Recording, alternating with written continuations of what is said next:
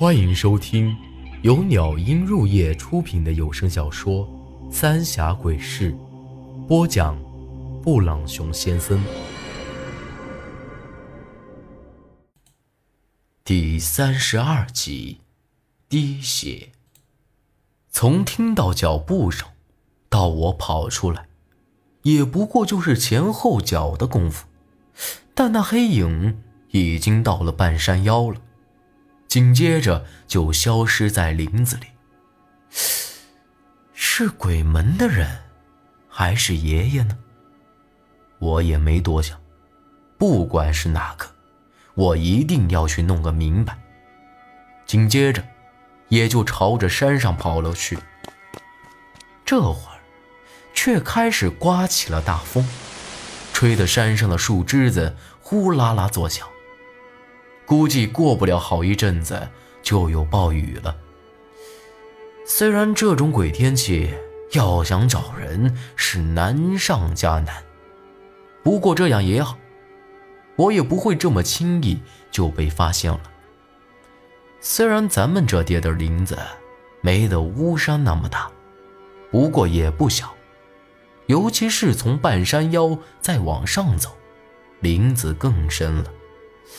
而且咱们村子以前死了人，都埋在那里头。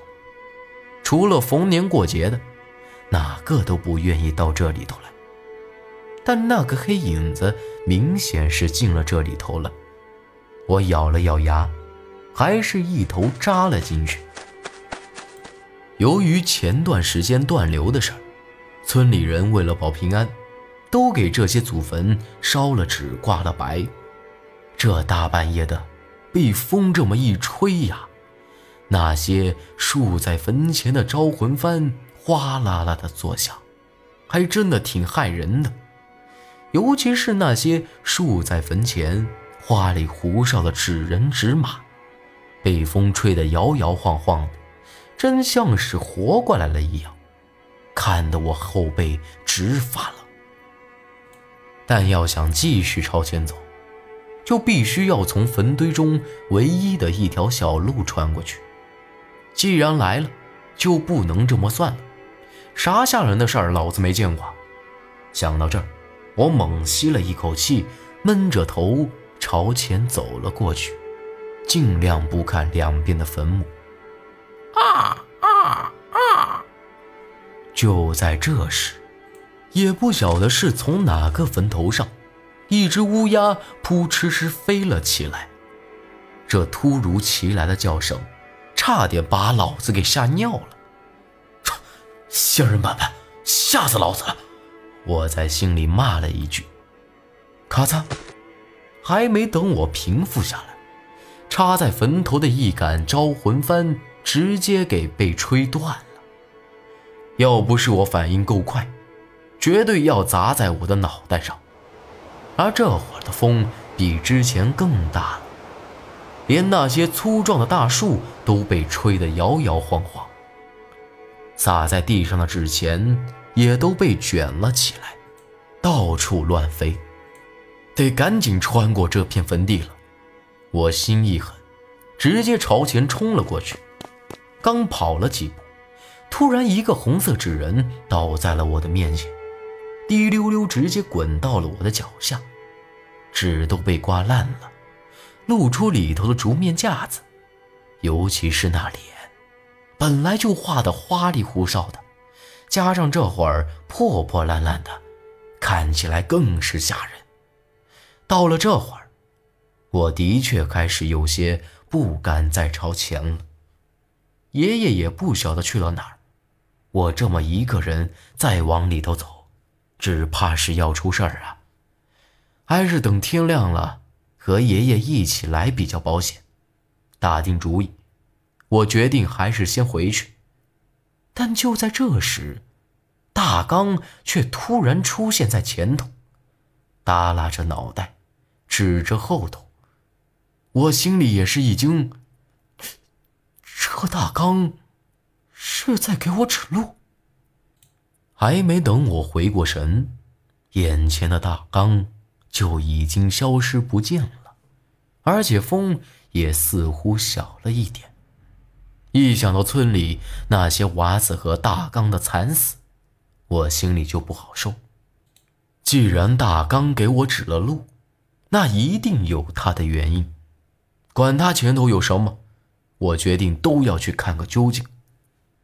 穿过这片坟地，前头明显是有人走过的样子，因为这山里头本来就没得路。可眼前却有一些刺条子被折断了，一看就是有人弄的。不过，看那样子像是绕到山背后去了，估摸着那人应该就在这附近了。我也放慢了脚步，小心翼翼地朝前摸索着。不晓得为什么，越往前走，似乎越来越冷了。而且时不时的，似乎还有一丝丝血腥味儿钻到鼻子里头。虽然不是很浓，但我的的确确的闻到了。难怪刚才会有乌鸦在这儿呢。走了好一阵子，才绕到了山背后，而这地方我从来没来过，估计村里人也都没来过，因为这后山呐，根本就是悬崖峭壁。虽然也有些地方能够勉强落脚，但这要是一不小心呢，绝对会掉下去摔个稀巴烂。约莫有个三四丈远的地方，有一方凸出来的石头，形成了一小块空地。隐隐约约的看到那上头，似乎还放着什么东西一样，而且这风声也有些奇怪，低沉沉的。乍一听，有点像老人的哭泣声，而且这股血腥味儿却比刚才更浓了一些。那些被抽干的血肯定到了这儿。我咬紧牙关，平复了一下心情，让自己冷静下来，之后就背贴着石壁，一步步朝着那块空地慢慢挪了过去。看着不远。但我费了好大一番功夫，才终于跳上了那块空地。这四周无遮无挡的，风一个劲儿的往脖子里头钻。而这会儿，我也才看清这空地上放的东西，都是人骨头啊，足足摆了一圈儿。而我听到那怪声，正是风钻过这些骨头发出来的。在这空地靠山的地方，有一个黑漆漆的山洞，阴风阵阵的，那血腥味儿就是从这山洞里头散发出来的。这一看就晓得是鬼门弄的，也只有他们才会弄的这些乱七八糟的东西。到了这会儿，我胆子反而大了些，反正也躲不掉了。与其整天担惊受怕的，还不如进去看看这鬼门的人到底是谁。一进这山洞，我就打了个冷颤，这里头就像是冰窖一样，而且还听到了滴答滴答的滴水声。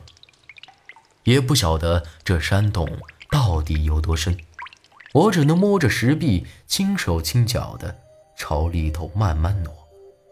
走了一阵子，里头传来了一丝微弱的光，摇摇晃晃的，而我的心也一下子揪了起来。这里头果然有人，每走一步我都格外小心，生怕发出的动静被里头的人给发现了。那里头的光也越来越明朗，看得出来前头有一个大弯。我摸摸索索地走到那大弯处，探出个脑袋往里头一看，心都差点蹦了出来。我赶紧一把捂住自己的嘴，否则一定要叫出声了。这里头坐着一个人，正是爷爷。在爷爷面前放着一口红棺材，棺材上头吊着一个大酒坛子。从那酒坛子底下一滴一滴朝棺材里滴着血。我听到的根本就不是滴水声，而是滴血的声音。看样子，只怕棺材里已经有小半棺血了。这棺材周围放着七盏石油灯，和之前铁柱子在肖家老屋里头弄得一模一样。除了这些石油灯，还有七个纸扎人放在这棺材周围。看着那些纸人的个头，应该就是村子里死掉的那七个女娃娃。爷爷盘坐在地上，一动不动。看起来就像是在进行祭祀一样。本集内容结束，请您关注下集内容。我是布朗熊先生，咱们下集再见。